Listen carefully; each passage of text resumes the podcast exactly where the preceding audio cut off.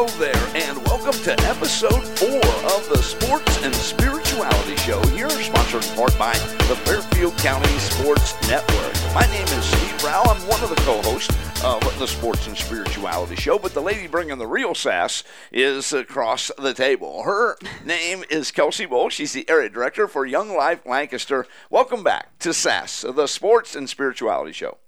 Thanks, Steve. So glad to be here. No, that didn't sound very energetic. You Why know, is that? I don't, I, you know, your intros are just something. Are they? Yeah. Yeah. You said something. I love that expression because it's not necessarily a positive or a negative. It's just right. something, right? Yeah. We're just going to leave it at something. Yeah. I got you. Um, you know what? I, I am, I'm not really a big fan of the phrase, it is what it is. Why not? Well, because if it isn't what it is, what would it be?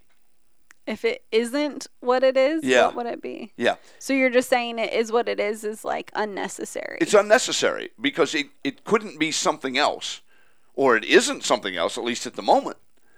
So right. it's like... Uh, it's, I like that phrase. I, I, yeah, well... That, because that makes, I feel that, like it's usually... I feel like it's usually said when someone is unhappy with like a circumstance. Uh-huh. And so usually, at least when I maybe use it, I am trying to encourage someone that they can't change the circumstance. So maybe uh-huh. let's change our perspective or our attitude about yeah. whatever they may be yeah. disliking. I see. You know?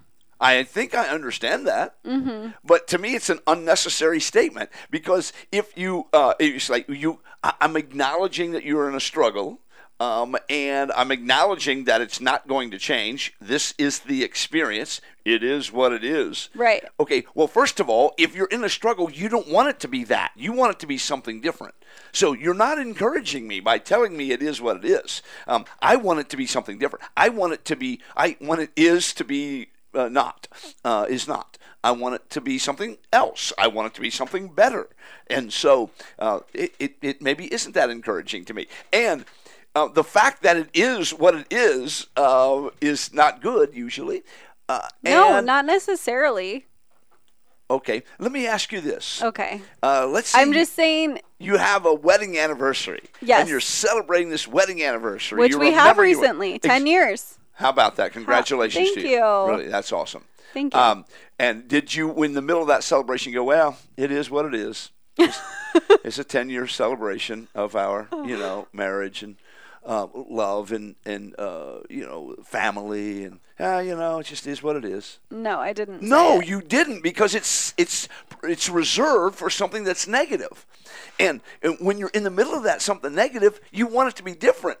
I, I want it to be something different. And so uh, I would rather you say to me, Steve, it's not what you think it is. It's better, or uh, it's going to be better. But to declare that it is what it is. Uh, so when you said to me, uh, your intros are um, something, uh, you didn't say negative or positive. Right. You just kind of left it neutral, uh-huh. right? Yes. Are you okay with that? Oh, I am. Okay. I am. I, I, I prefer more information. Right. I yeah. know you do. Yeah. But I always do for, for everything. And, and maybe that's where my hesitation or resistance to this phrase, it is what it is, uh, because you didn't tell me anything. Because uh, often when people say that to me, I say, well, well, if it wasn't that, what would it be? I'm sure you do. I do. I know. Because...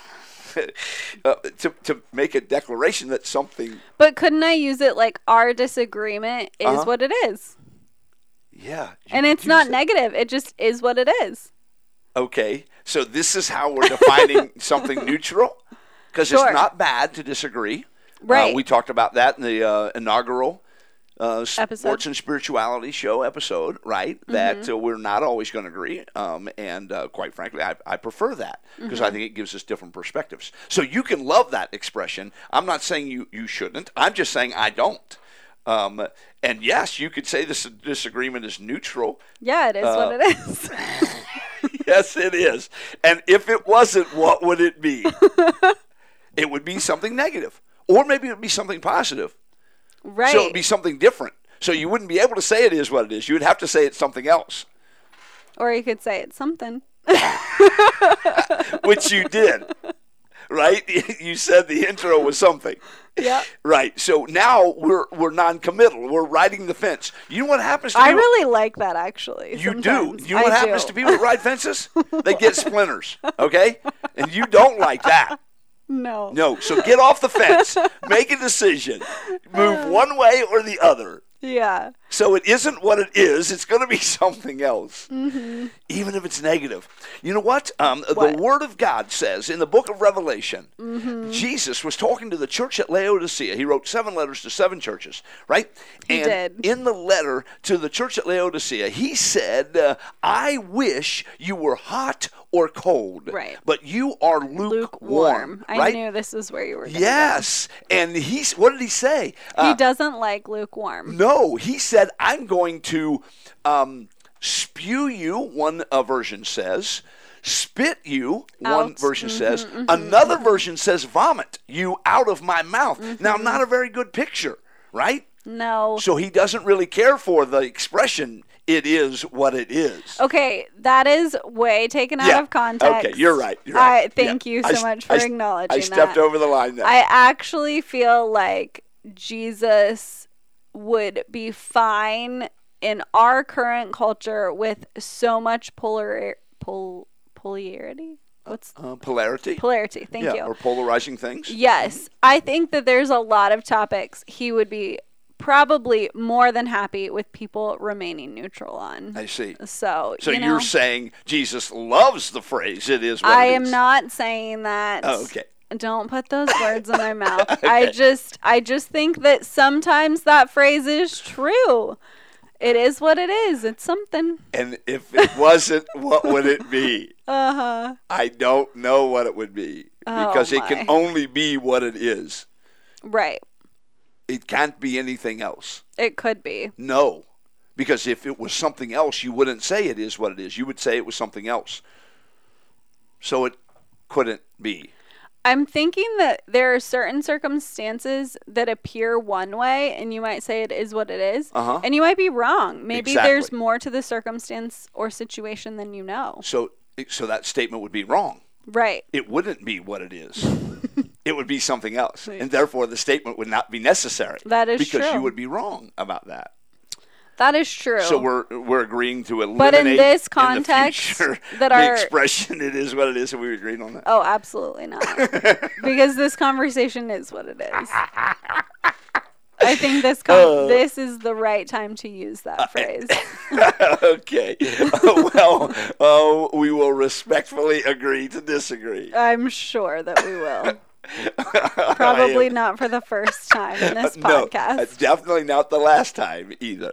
Um, so uh, you were uh, well, well. That was our introduction. Uh, that, that only that only took a minute um, to uh, to introduce. Uh, and what you've done is you've proven my point. I said the lady bringing the sass is uh, uh, is Kelsey Bull, and yeah, she still is. I have a funny story about sass. Yes, yeah, so let me hear it.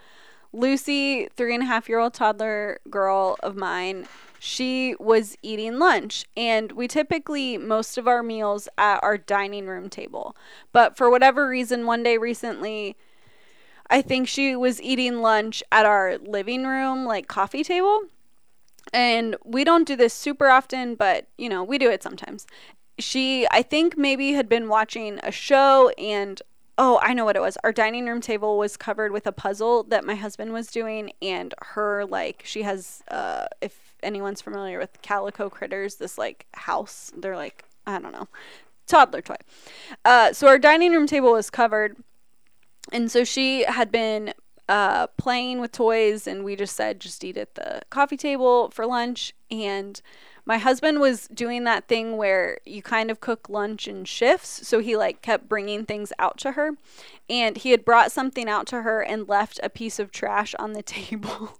Oops. And Lucy looked at him and was like, Dad, why did you leave this here? And held up whatever it was. And he was like, I just, I didn't walk past the trash can. I didn't throw it away. And she's like, well, you know where the trash can is. You mm. shouldn't have left it here. Oh. And he looked at me and then like walked away. But the look that he gave me, yes. I just knew meant like, she is your daughter in this moment. Yes. She's always both of our daughters. But in this moment, he just looked at me and was like, I cannot believe that she just gave me so much sass over leaving a piece of trash on the table. And that is admittedly something I would do. Like, uh-huh. you know where the trash can is. Like, yeah. throw that away. Or probably something I have said to Lucy. You know where the trash can is. Just yep. throw that away. And that's essentially what she said to Josh. You know where the trash can is. Yes. Don't leave that here. Exactly. Um, yes, usually, um, I don't know if the guys uh, or the gals do this, but the guys will often do this. Uh, the dads uh, will say when uh, there's some uh, one of those moments, uh, hey, that's your kid right there. Mm-hmm. Um, and, and there are many other moments where they say, uh, that's your kid right there, Dad. Uh, and so maybe you'll have opportunity to share those moments. But that would be my hunch. My hunch would be that you said that to her. I'm Cause, sure. Because kids are. They, they uh, there's an expression. There's more caught than taught, right? Uh, and so you didn't have to teach her to say, hey, if somebody leaves a piece of trash around, uh, you tell them, hey, you know where the trash can is. You get that in there. Uh, you don't have to say that to them because you've already said that to them, and they, they caught that, right? right. Um, and uh, uh, she wasn't wrong. She was not wrong. Yes. Uh, maybe maybe that's not the right context, or uh, maybe she doesn't have the authority uh, to remind uh, the, the dad and mom what they're right. supposed to be doing. Totally. But uh, she also wasn't wrong. She was not. Yeah. So uh, just again confirming my yeah. suspicion that the S A S S bringer on the Sports and Spirituality Show um, has the last name of Bull. yeah, yeah, I'm here. Whether whether it's Lucy or or Kelsey, uh, which yeah. uh, now have people said uh, she's a mini me? Are you, you're familiar with these expressions? Yes. Yep. Yep. And she is. So she started preschool this week, uh-huh. and the week before we were at her preschool open house, and she they had stations set up where we needed to do several things to prepare for her to be in preschool, and sure. one of the stations was packing up her supply box. And, you know, there was a list of things we needed to put in her supply box. And so I had gotten all of the things out, or rather I really had told her what to get out, and she was packing her supply box. And she looked at me and she was like, Mom, how are we going to organize this? And Josh just busted out laughing yeah. because that is so me. Like yes. everything needs to be organized. Everything has a place. And everything needs to be in its place. Yes, and efficient and compact and concise and yep. all the things. And she and it's just a box, like it's a you know plastic box with right. a lid. Right. And it was just so funny because she was like, "This isn't organized. How can we right. organize this?" Right. That's good. That's yeah. good. She's caught that from her mama as well. Yeah, she now, has. Now, you mentioned uh, kitchen. Uh, I know you had told me before that you were doing some remodeling of the kitchen. Uh, so this uh, sassy moment from Lucy uh, happened, I think, in the kitchen or in that general area. It did. Uh, yep. So how's that process going for you? Yeah, so we had been wanting to update our kitchen. We've probably been in our house for six years, and we love our house very much. Josh is very handy, and he has repainted pretty much every surface of our house. Uh, and he's done a lot of minor updating, changing out lights or mirrors, even, you know, uh, outlets, plate, face plates, um, mm-hmm. different things to just kind of bring the house up to date a little bit more. And we just hadn't touched the kitchen. I mean, besides a coat of paint, we hadn't really done anything. And so we had been preparing for a kitchen update for a long time. We had gotten a couple quotes. They were really high and outside of, you know, what we really wanted to spend. And um, Josh had kind of given up, and I said, no, let's let's keep shopping around. And instead of paying, you know, one person to come in and do everything, we ended up piecing it together. Uh, and we did have a, a contractor, but really Josh kind of managed multiple different elements, right? So he managed like the appliances, and then um, he managed the cabinet maker, and we had the contractor doing the work and uh, all these different elements. And we had to order our backsplash tile and flooring.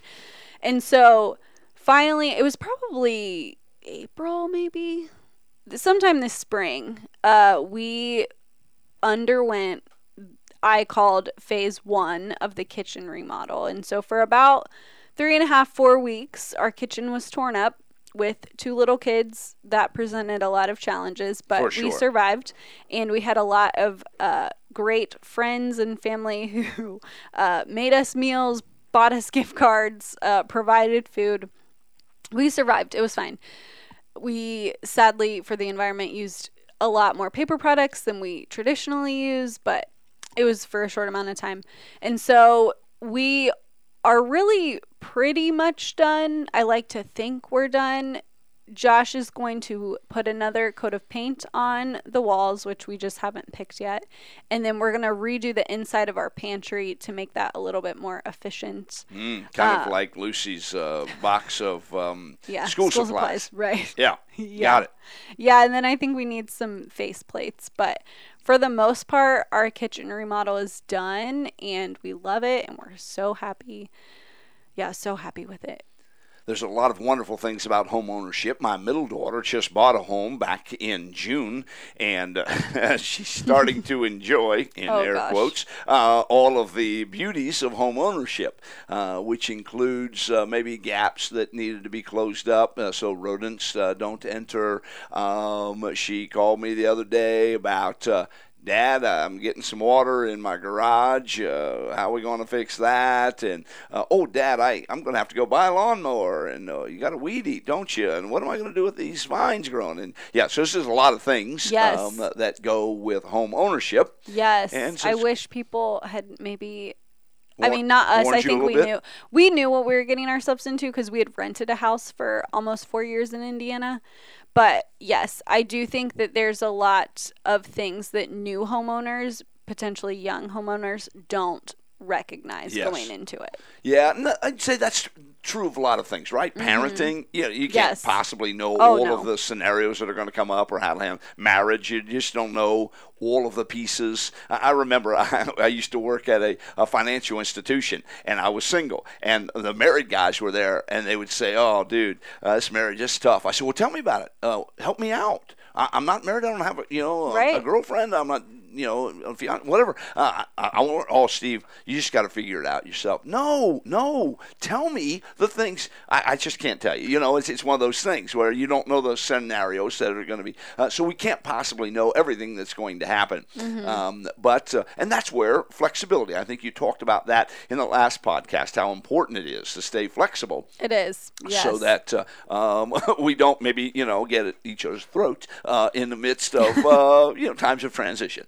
Right. And so we got to be super careful about that. Um, any changes in your uh, in your family uh, as far as work and that kind of thing?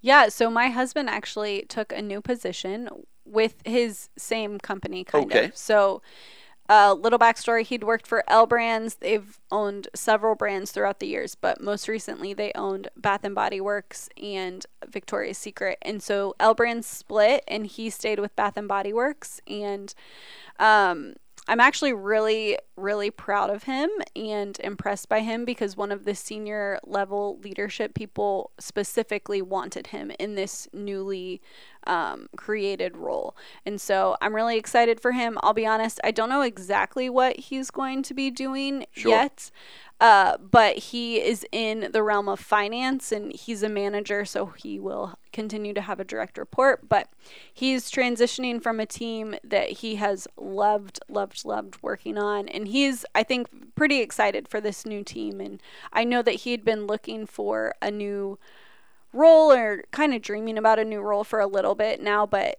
it, he was in such a good position that he appreciated so much of where he was at and who he was working with that it was a little bit of a bittersweet um Uh, transition. And so I think this next month of September will be mostly transition, uh, kind of wrapping things up in his old role and probably onboarding his backfill, and um, he'll be transitioning into a, a new position, which I think uh, my husband loves n- change and loves challenges, and yeah. I think that he's going to get that definitely in this new new role. So I'm excited for him. Awesome. Congratulations to you, Josh, uh, for uh, that transition. They don't give that stuff away. You got to earn it. Yep. And uh, you said L Brand. Is that the limited? Is that it part of that? It used to be. Okay. Yes. Yeah. But I think there's uh, various pieces of that are being sold off and yep. uh, uh, divvied out, and however that uh, that process works. Yeah, so, I should probably know a lot more than I do. But uh, I don't know that there's any value. Uh, does he bring home a paycheck uh, yeah. and combine it with yours, and then uh, yeah. you take care of your family? Right. Yeah, and, and uh, you get that kitchen updated that needs to be updated? Right. Yeah, I think that's what you probably should worry about. Yep. Yeah, right so. there. Well, we uh, actually um, built the house uh, that we live in. Oh, I didn't know that. Uh, yes. Uh, it was uh, there was no house there uh, some twenty-one years ago, and uh, and now there is. And uh, so we're the only folks to, uh, to live here. But the difference uh, between uh, being in a house for six years and being in a house for twenty years, uh, twenty-one years, is uh, that's about the place where things begin to break down. I'm sure. Yeah, so we've had some of those breakdowns happen. Uh, I've oh. got an issue with my hot water tank uh, right now that I got to get uh, uh, squared away. We got a, a sump pump uh, that's been plugged into this outlet, and the outlet's worked fine. It's uh, one of those uh, ground fault outlets, so um, it's now not working fine, and so that's going to have to uh, to be replaced. I uh, got an issue with uh, my lawnmower, uh, so we're trying to get that taken care of, and uh, oh, I got uh, an issue uh, with uh, one of our doorways. We got to get that squared away, so um, we're just kind of in, in that mode mm. uh, where we've got to fix, you know, a little bit of this, a little bit of that. Uh, had an issue not too long ago where a toilet overflowed, and uh, we had some wonderful opportunities to uh, uh, work together on an interesting project, and uh, and so that's uh, that's worked out. It was a teachable moment uh, for our um, uh, our children about maybe the proper ways to uh, to handle Uh, things like uh, uh, toilet flushing and so forth. So, uh, yes, uh, we're um, oh, no. yes, we're in these uh, uh, moments. Uh, again, not something you could anticipate, right? Uh, right. You could have a general idea that things are going to break after twenty-one years. Right. You know, that makes sense that it would. Yes, and right? you could prepare and yeah. plan, but Correct. Correct. the timing, yep. you know, you can't always You can't, pick. And you don't always know when uh, the, the uh, full attention is going to be needed to be given uh, to those kinds of things. things and so yeah so that's kind of where uh, the Rowell family is um, as we uh, you know it's it's interesting because we're getting closer and closer to the empty nest syndrome as yeah. we have three adult daughters and our son at uh, sixteen years old, a uh, junior in high school. So does that excite you or make you sad? No, uh, it's it's a combination.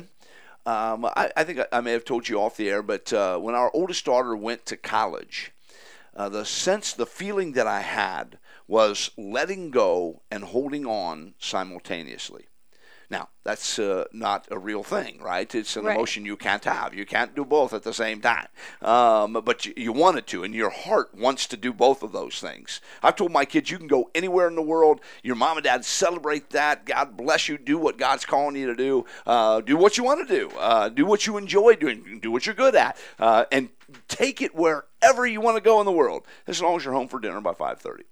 uh, and again, something that doesn't work, right? It's not going to work. Uh, so right, right. Um, I've had that emotion. So uh, I, I still feel that. I'm super excited that my kids are growing up, uh, getting older. Uh, my daughters, um, uh, two of them have graduated college. One's about to graduate. Um, you know, my son's doing very well in school. He's got uh, plans for his future. Um, I, I celebrate that. I, I want that. Uh, it's the whole place uh, right. in life is to do your very best to grow these kids the best you can. You to make a thousand mistakes. Hopefully you get a couple things right, and uh, they turn out to be God-fearing, uh, wonderful uh, contributors to society, right? Right. And uh, uh, and you probably won't know that until they're about thirty years old, whether you know you got that right or not. Um, so uh, I'm excited about that. And yet there's that sense of loss mm-hmm. in that uh, I don't have any babies anymore, and they're moving on. The house is quieter sometimes. I find it's just my wife and I at dinner these days. Um, and it's wonderful. My wife and I have a great relationship, uh, uh, but it, it, it is different. Uh, and I contend that every transition is a challenging transition. You know, in, in the Word of God, uh, uh, when Jesus came, it was, he said, you know, come follow me to this uh, twelve uh, apostles, uh, the, the disciples. Yeah, they had to make a transition. It was wonderful, but they had to make a transition, right? Right. Uh, the Holy Spirit comes. The, the church is born, Acts chapter two. Um, it's a wonderful transition, but still a transition with uh, challenges and issues. And uh, there were uh, people that felt like they weren't being, you know, cared for appropriately and all that as you read through the book of Acts. Um, the, the Apostle Paul wrote lots of letters to a lot of different churches in uh, Corinth and Thessalonica and Ephesus and Colossae and other places uh, because there were challenges there, right? It was transition. It's an awesome transition, but uh, not without a challenge. So uh, your children are younger than mine, mm-hmm. uh, since you're young enough to be my daughter. Um, and so, uh, yes, you'll have all of those experiences. So you'll get to the place uh, where it'll be, you know, your kids will be uh, flying the coop or and exiting the nest or whatever they do. Um, and, uh, uh, and that'll be wonderful, really. Um, it's just a, a transition that you have to manage, I think. Absolutely. So, yeah. Uh, so you it, you got a lot of time to think about that, so you don't have to worry about that. But uh, I do. Is it? I'm. You know it. It is what it is. But I sometimes. No, it isn't. It's something else. I don't know what it is, but it's something else. I think that I'm just in maybe. Uh, I don't even know if I want to call it hard, but like a challenging season with the ages of my two littles. And sometimes I dream about what it would be, what it will be like again when mm-hmm. we are empty nesters. Yeah. I don't, I'm very thankful for where we're at, and I don't want to wish this time away by yeah. any means. But I also want to be excited about my relationship with Josh again when we're empty nesters, what yep. my relationship will be like with my kids when they're adults. Yep. I, I really do feel like I've looked forward to every stage, and I think right now I'm just in a sleep-deprived one where yes. I, I dream about this stage where I get more sleep, but yes, you know, I've heard that even as they're teenagers, you get less sleep because you're worried about them driving. You have a new driver, you know. I do. You're worried about them driving and who they're hanging out with and what they're doing, and then they're at college and you're worried because they're potentially farther away, or maybe it's not college but the military or whatever they decide to do. And so I I, I think that I'm probably in for a lifetime of less sleep. You are. Yeah. That, That's not what I want to hear right now. It isn't what it is, is it? No, it's something different and maybe worse. Uh, oh, in no. this case. Uh, so, uh, yes, I would say um, I believe that you will live long enough and you'll parent long enough to wish for the days that you had a three-year-old and right. an eleven-month-old. I'm sure. Um, th- that has been my experience anyway. Mm-hmm. Um, uh, there's an expression. When your children begin to walk, they begin to walk away. Mm. Um, I believe uh, that uh, a variation of that is when they begin to drive, they begin to drive away, which means they go away faster, they stay away longer, and you do worry more. Mm-hmm. Because what happens is they, they can get into the adult world, and they do, and then they've got adult problems, uh, which, uh, quite frankly, are uh, more challenging and difficult than uh, preschool problems. They just are, uh, with the consequences being much bigger. Bigger, right. Um, and so, uh, and when you have adult children, you have almost no control at all. At three years old, you have some control. You have ways that you can guide her. You have ways that maybe you can correct her. Uh, you have ways that you can uh, lead her. Um, and uh, when you have a twenty-three-year-old, uh, you don't necessarily have all of the cards that you can play. Uh, mm-hmm. They've already been played. And that's why it's so vital to play those cards as well as you can early. Right. Right? So that they'll make good decisions, even though they're not going to make perfect decisions. Right. They're going to make bad decisions. Yes. And uh, uh, you, they just have to know there's a safety net, uh, and it's in the arms of mom and dad. Um, and um, we've had some of those experiences as well. And so... Um, but I will say, uh, my experience has been, uh, it is much easier. You don't want to hear this. It's no, much easier when they're younger. Uh, so it, no, I think it, I know that you do. I do. Yeah. You don't want to think about it. And here's another thing I would say. I hate, hate, hate it when people say, hey, uh, you, you got two kids. You're going to have another kid. Um, you know, or it's like when you're single. Hey, are you dating anybody? Um, why aren't you dating anybody? And then you're you're dating, dating someone. someone. How long have you been dating them? Right. Um, are you guys about to get engaged? They're, yeah. Uh, yeah. Oh, oh, you guys engaged? When do you guys get married? Um, you get married. When are you having that first kid? Um, like, why don't you just ask them when they're going to die? I mean, wh- why don't you just go to the end? Because why oh, can't gosh. we let people live where they are? Let's let them stay where they are. Yeah, I think there's a beauty about being present in there life. There is. I think that actually that's something I really wrestled with probably high school through college and even a little bit into my early adulthood, just wanting the next phase of life.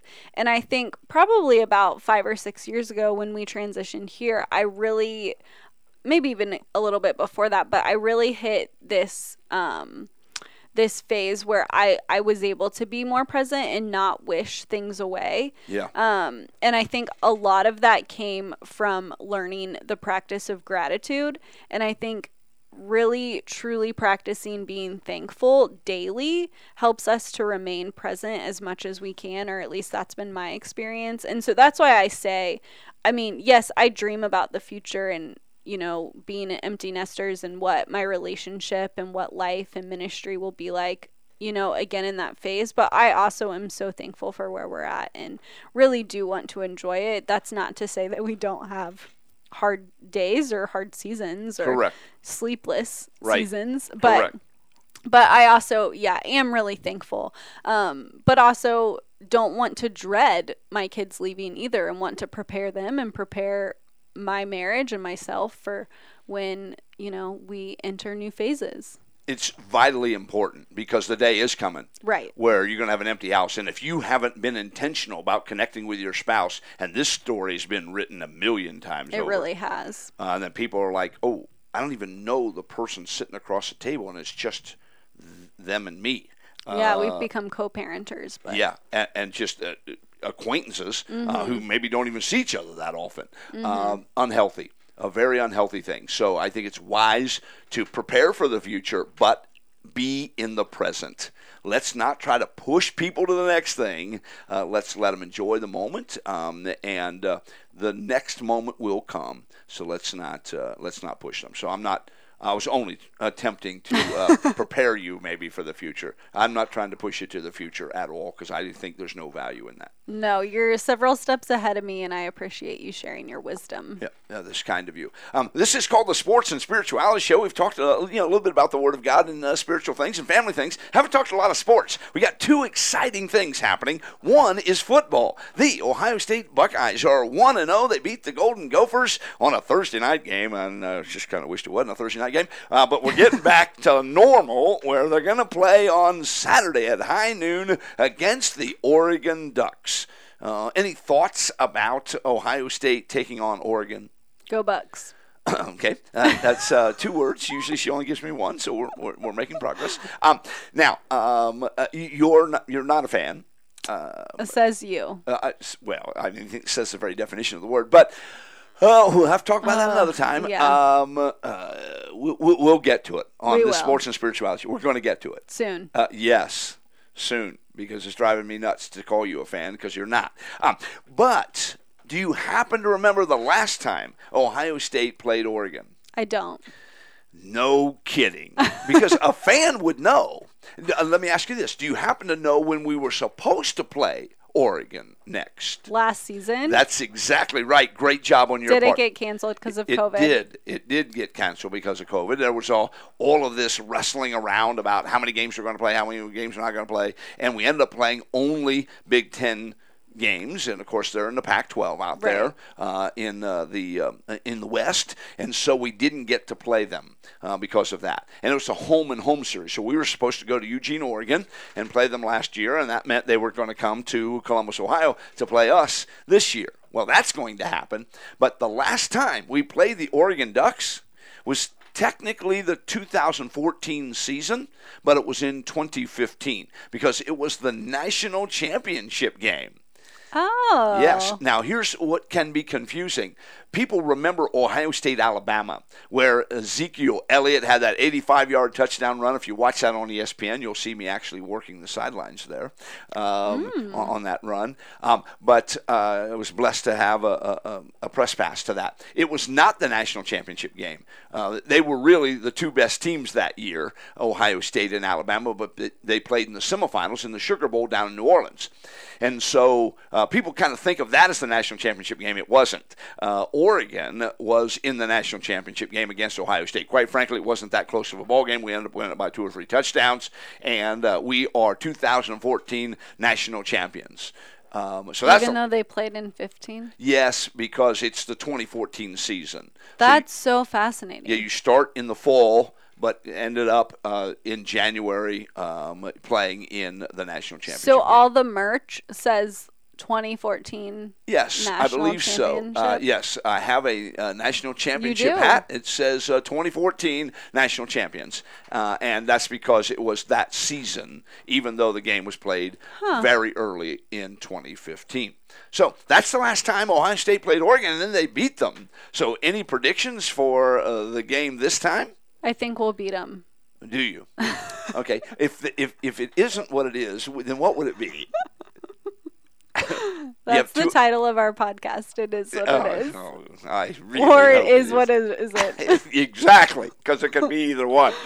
Um, yeah, so uh, they don't have ties anymore. So we, uh, yeah, it's either going to be a win or a loss. I'm with you. I believe the Buckeyes are going to win. It's the first home game for the twenty twenty-one season. And what do we know that's super cool about that? I don't know. Yes, you do. You know that we didn't have fans last year. Oh, yeah. So the tailgating stuff, stadium holds about right. one hundred five thousand people. There aren't any restrictions. Hallelujah. There are no restrictions? Well, as far as um, like um, – We, we're only gonna we're gonna restrict the number of people. That's oh, what I mean. okay, okay. Uh, they'd say we, we can only have fifty thousand in the stadium. Okay, or whatever. Hopefully they're still yeah. taking precautions. Yeah, they they're I'm positive that they okay, are. Great. Uh, I don't know what they are, mm-hmm. uh, but um, Ohio State's been very much on the forefront of all of this kind of thing, so uh, they'll be uh, make it as safe as possible. But the fact that you have fans in the stands, man, the fans made a difference uh, in that Ohio State uh, Minnesota game. They did. They were loud. Uh, we had, you know, a quarterback starting for the first time, and uh, hostile environment and all that stuff. Uh, they w- they impacted uh, the game, and so uh, hopefully uh, the Ohio State fans will be able to impact the game uh, by uh, their ruckus celebration, uh, and maybe enjoying um, a little duck meat. A uh, little duck meat. Yeah. Mm. Have you ever had duck? Uh, probably. Yeah, I, I have. Really recall. Did you like it? Tastes like chicken. Okay. Yeah, like everything else, right? Uh, right. But yeah, it was it was tasty. Um, I enjoyed it, and uh, I'm hoping to enjoy some duck meat uh, here after Ohio State uh, beats the Oregon Ducks. So super excited about that, uh, and having fans back in the stands. But not just football going on. There's baseball going on, which is so bizarre to me. It is. When is opening day? Uh, it's in April. April yes. through September. Uh, actually through October, because the World Series is usually played oh, in October. Yeah. Yes. So here's one of the cool things. My birthday's in October. It's the twenty-seventh of October. And uh, usually at my birthday, you've got football going on. You've got baseball going on. You've got basketball going on. We're about to start maybe some pre-games, uh, preseason stuff, and hockey as well. So you got four major sports being played uh, around my birthday, and that's um, always uh, I think it's super cool. That's fitting uh, for a uh, yeah for a guy who's a real sports, sports fan. fan. Yeah, mm-hmm, yeah, mm-hmm. a real sports fan. Um, to have his birthday be around a time where all four major sports are playing, super cool stuff right there. But baseball uh, still going on right now. I happen to be a Reds fan. Um, uh, what team do you follow? I, you know. I would say I follow the Reds. Okay. I would say that if I'm rooting for a baseball team, it's the Reds. Okay. Right. Very good. Yeah. Name one player on the Reds team. Couldn't tell you. This is what is going to happen when we finally talk about it. I fandom. know. And I mean, maybe this is a tease, but if I want a team to win, am I not a fan of them? So I'm a Cincinnati Reds fan. I have been a Reds fan since nineteen seventy-five. I was nine years old. My dad got me a transistor radio, and it was the Big Red Machine. They won the World Series in seventy-five, seventy-six, and um, it's probably why I got into broadcasting or developed a love for that as well. Um, the uh, I just love the Cincinnati Reds. Uh, I could tell you to every position player on the seventy-five seventy-six Reds team. That's a lot of information that doesn't yeah. really matter anymore, does it? It matters to me. I'm sure and it does. And all of true Reds fans. Do you feel like you became a Reds fan because they won? Or partly, I mean, when you're a kid, especially, you, they call them front runners, right? You, whoever's winning, you want to follow them. But also, I'm an Ohio guy, right? And right. So, I'm an Ohio girl. Yeah, exactly. Um, it doesn't make you a fan. Um, but uh, yeah, I wouldn't say I love the Reds. Yeah, because that means something else. But if I'm rooting for a baseball team, it's the Reds. So I want and them I'm to really, win. I'm really so glad I would to hear say that. I'm a Reds fan. Uh, I probably not. even own some Reds merch. Yeah, look at you. Uh, not a fan. Um, so uh, the catcher was Johnny Bench, first base Tony Perez, second base Joe Morgan, shortstop was Dave Concepcion, third base Pete Rose, out in left field George Foster, center fielder was Cesar Geronimo, the right fielder Ken Griffey Senior, uh, Jack Billingham on the mound, uh, guys like Tommy Hume in the bullpen. It was an awesome Reds team. Now, uh, that was a long, long, long time ago. And uh, could you name all those positions now? I just did. Oh, that's who's current? No, oh, that's oh, no, not no, who's no, currently no. Oh, playing. Oh, you're asking like, me, wait. could I name those positions now. for the current players? Yes. Many of them I could. Okay, okay. Um, yes. All right. Do you uh, want me to or not? I mean, I kind of do. Okay. Yeah. Tucker Barnhart is our regular starting catcher. There's another guy named Tyler Stevenson uh, who catches. Our first baseman's one of the greatest players in all of baseball. His name is Joey Votto. At second base is the guy who ho- should win the National League Rookie of the Year, Jonathan India. At shortstop is a guy named Kyle Farmer. Um, and uh, I don't know. I don't see him as a prototypical shortstop, but uh, he's playing short. At third base, we had a guy named Um, Eugenio Suarez. Uh, he's not played very well this year, so Mike Moustakas is uh, is our primary third baseman. Uh, out in left field, um, I believe, is a guy named Jesse Winker. Now, he might be on the D L right now, the disabled list. Uh, I'm not sure about that. Out in center field, uh, who do we have playing center? Um, uh, that one, I'm on, I'm not I'm not sure who's playing center field for us. Okay. Uh, and then Nick Castellanos is our right fielder. That guy is a absolute beast. Um, and who's on the mound? Uh, well, they, we have a lot of pitchers. A guy named Sonny Gray. Uh-huh. Uh, we got a guy named Wade Miley who actually pitched a no-hitter this His year. His name's Wade? His name is Wade. Oh, that's cute. And he pitched a no-hitter. Very rare. Happy for him. Yeah, you should be. Maybe um, my kiddo, Wade, will become yeah, he might. a pitcher. I yeah. don't know. And Wade Miley's left-handed. Uh, you have some advantages when you're a left-handed pitcher. So, which is so interesting because Wade loves to pl- – my Wade uh-huh. loves to play ball right now, and yeah. he'll just throw the ball back and forth with you, and he often uses his left hand. Yeah, he could be ambidextrous. Who knows? Um, but, uh, yeah, I'd say if you want to lean him in a direction, lean him left-handed. Oh, yeah, I've yeah. heard already. Yeah, I, oh, yes. Yeah, yeah, I just don't care as much. As exactly. some other parents no, I, or I got people you. do. But anyways. I'm going to tell you about another guy that's on the team. He's in the bullpen. His name is Michael Lorenzen. He's been with the Reds for quite a few years. And as a matter of fact, five years ago, it was August the fifteenth of twenty sixteen, I had the privilege of catching up with him. And uh, he is a deep man of faith. And so what I wanted to do is uh, I wanted to interview him, and I wanted to ask him about his faith. Now, in twenty sixteen, the team was not very good. Lost a whole bunch of games in twenty sixteen. And uh, and so um, I actually began the interview kind of asking him about how challenging it is uh, to be on a losing team. And then I asked him about his faith. Would you like to hear how Michael Lorenzen, a current Cincinnati Red, um, answered Those, those questions? I really would. Now, I will tell you um, what happened is I went down there. I got a press pass, and I went down, um, and uh, it the, the game went late. Um, it's now almost well, – it's about eleven fifteen, and I went down there to interview two players, and Michael was the second one. I'd already got the one interview. Well, the sports information guy said, hey, who are you here to interview? I said, well, I'm here to interview two guys. I've got one, but I want to interview Michael Lorenzen. And he says uh, – dude, it's getting late. I said, I, I understand, but uh, I'd like to get it if I could. He said, I tell you what, if because uh, he was on the phone, Michael Lorenzen mm-hmm. on the telephone. I said, uh, he said, if he's not off the phone by eleven thirty, you'll have to get the interview some other time. I said, that's fair. We got fifteen minutes. Well, um, he got off the phone uh, or he set the phone down, and I thought he was off the phone. So I said to the sports information guy, I said, hey, hey, um, he, he's available. He said, okay. So he takes me over there, and I say, hey, Steve Rowell here, I'd like to ask you a few questions. And he goes, well, actually, I'm on the phone right now. Uh, as soon as I get done, I'll do the interview. And so I knew I was in at that point. I actually think it was after eleven thirty when I did the interview. So uh, you'll hear my voice kind of uh, in a whisper or quiet, and that was one of the reasons, because there weren't very many people uh, in the locker room in the Reds clubhouse at this point. So are you ready to hear a little bit about Michael Lorenzen and how he manages a lot of losing and yet uh, uh, maintains his faith? I am. All right. It's time to hear from Michael Lorenzen on the Sports and Spirituality Show from August the fifteenth of two thousand sixteen.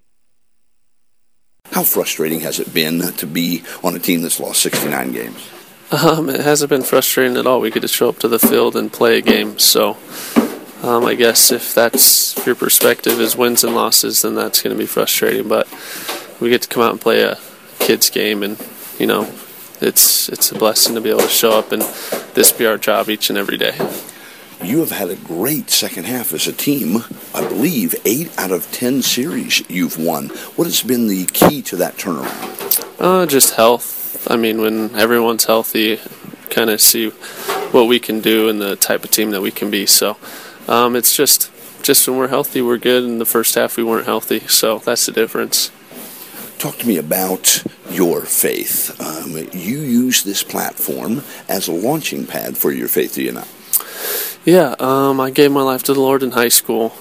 You know, when I was high on a pier and some guy was evangelizing and sharing about the Lord, and I was always good at baseball, and, you know, it was like a couple months into it that he showed me that this game wasn't for self-gratification or self-glorification, but it was to glorify him now and to serve people through it. Um, you know, sports is pretty major in our country and, and in the world, so it's a pretty big platform. And to be able to speak of Christ and speak of hope and share a message of hope is something that, um, you know, he's given me a heart to do in, on this stage, and that he's given a heart to all Christians to do no matter what stage they're on. They tell me you win, you learn more by losing than winning, but winning seems to be a whole lot more fun.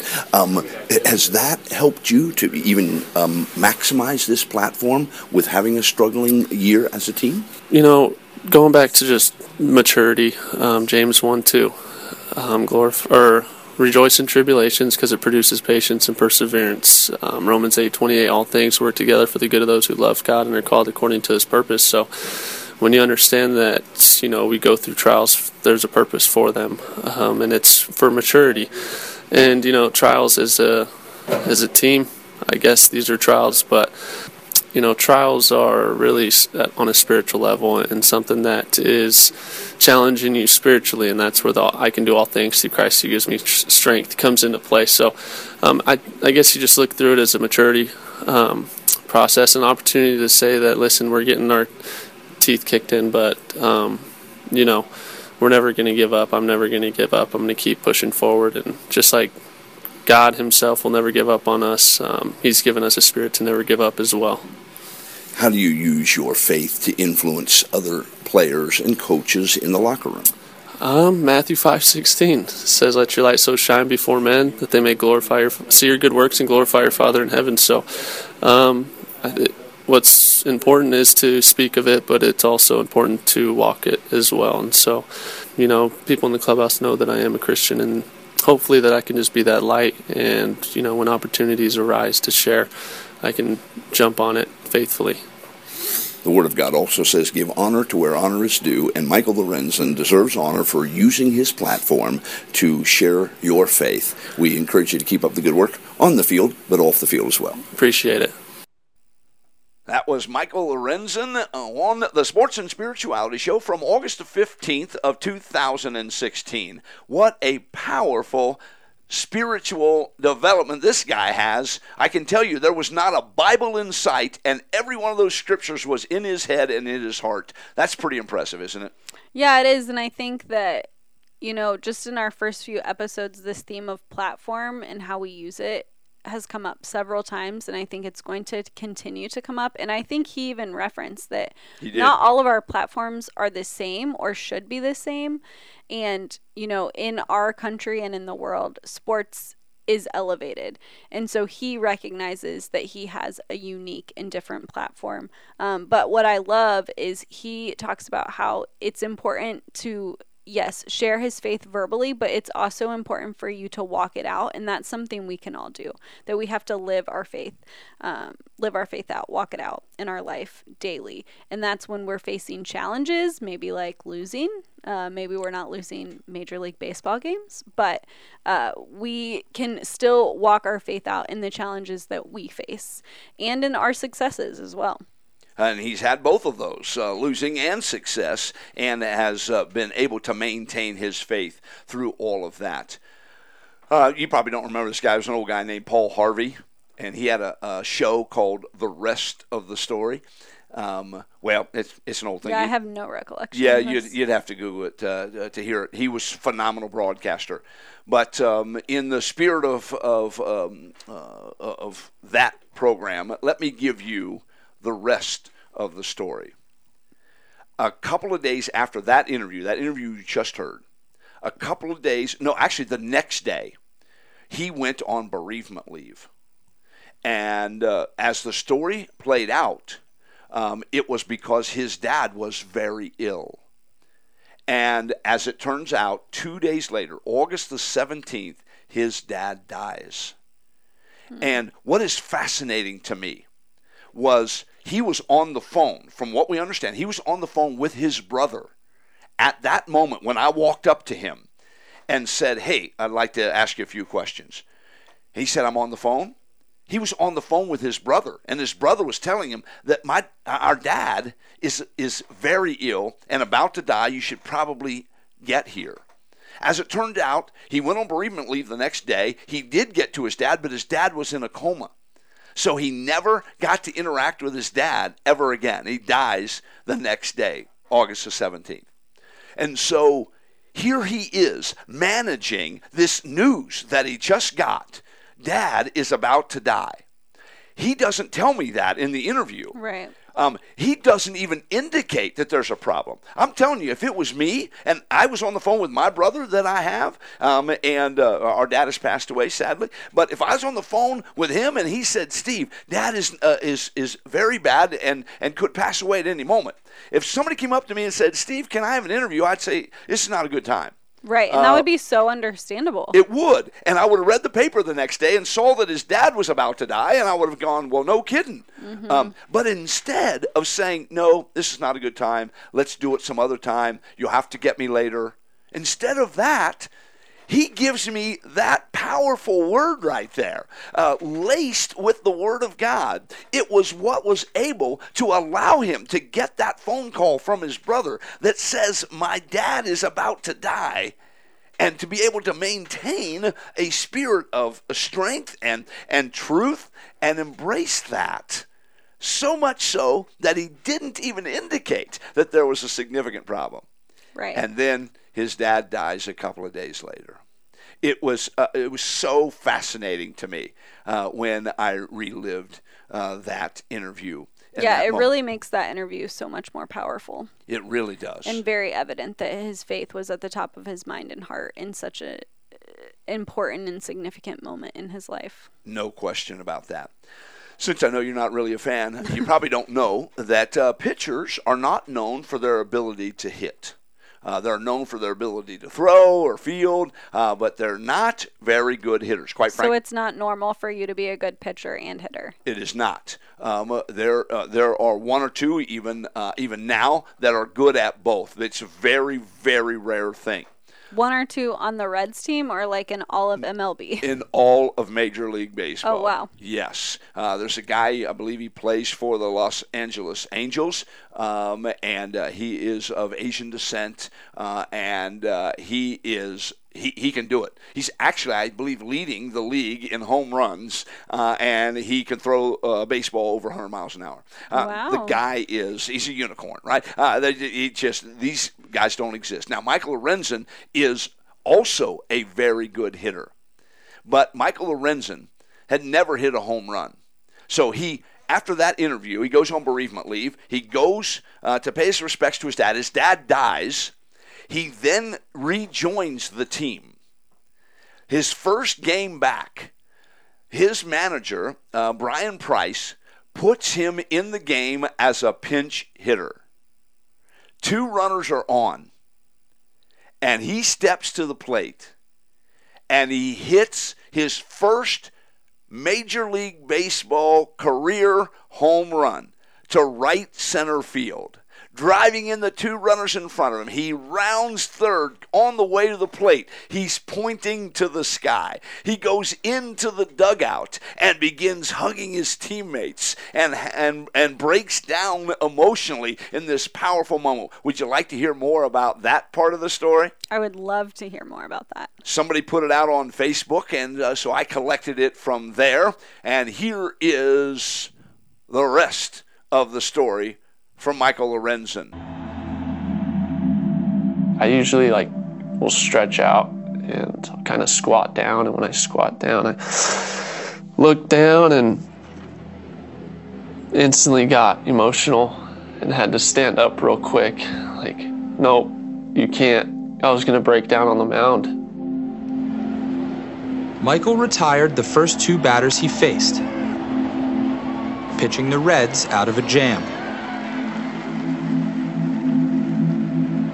In the bottom half of the inning, with the score six one Cincinnati, his spot in the batting order was due up. So I had a great pitcher in there, I had great confidence in. He's throwing the ball well. Um, let him hit. With two men on base, Michael stepped to the plate.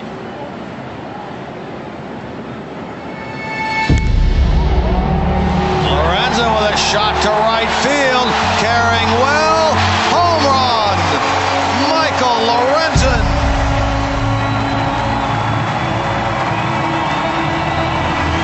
First career home run for Lorenzen.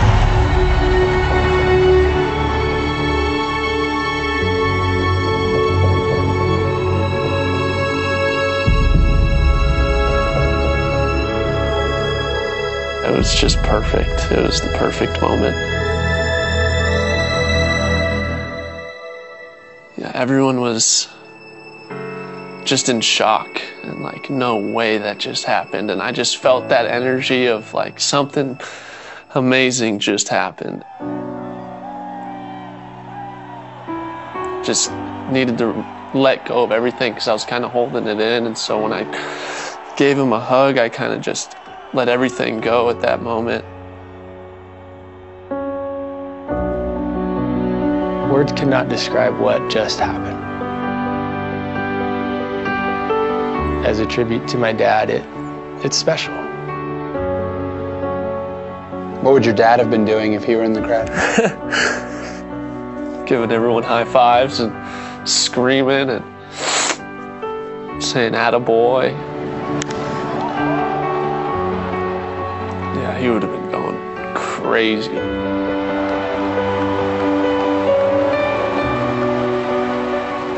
It was the greatest experience that baseball can possibly give me.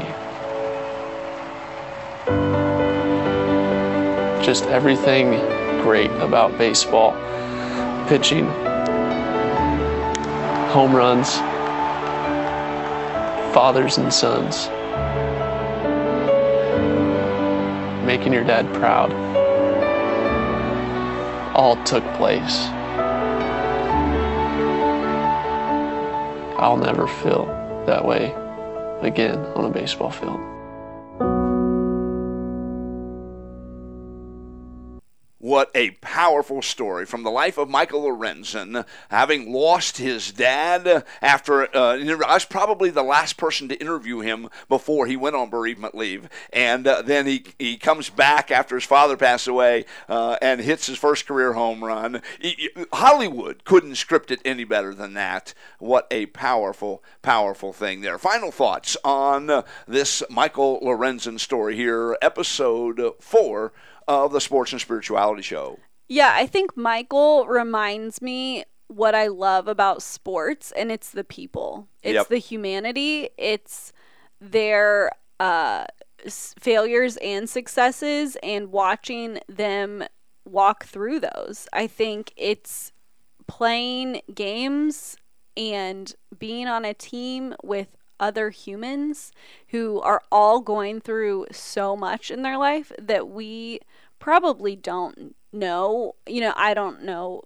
uh, how much of this was publicized at the time and how much of what people knew was going on. But I feel like even for the athletes, professional athletes usually, or sometimes college athletes, that we know glimpses of their life, there has to be so much more under the surface, right? There is. And so when we get the human stories about what's going on in their lives, I think it's so hard to not develop a connection and a care for them. And I, I mean, now I am going to watch Reds games when I watch them differently. Yes. Um, knowing a little bit more about them, wanting to root for them, um, having respect for them. Even for me, when players maybe make decisions in their life that I would not want for them, I think sometimes it gives me that much more um, enjoyment rooting for them, because you want more for them, if that makes sense. And it so, does. And so I think, yeah, he just, this is such a beautiful story, and I just, yeah, I love him and want to see, you know, what happens in his career. No question about it. He is uh, what we are about here at the Sports and Spirituality Show. To use your uh, word you mentioned earlier, the platform, right? To use that platform uh, to be super successful as a baseball player, uh, but not check your spirituality at the door. Bring it along with you, because you're going to need it in the ups and downs and challenges and difficulties and successes and celebrations of life. And Michael Lorenzen's done a tremendous job of that. It's truly been our privilege to bring you this story on the Sports and Spirituality Show. And uh, we're going to conclude episode four. Will you come back for episode five? I'll be back. Excellent. I'll look forward to that as well. Thank you for joining us for the Sports and Spirituality Show here on, sponsored in part by the Fairfield County Sports Network. This concludes episode four. We look forward to bringing you episode five next time. Thanks for joining us.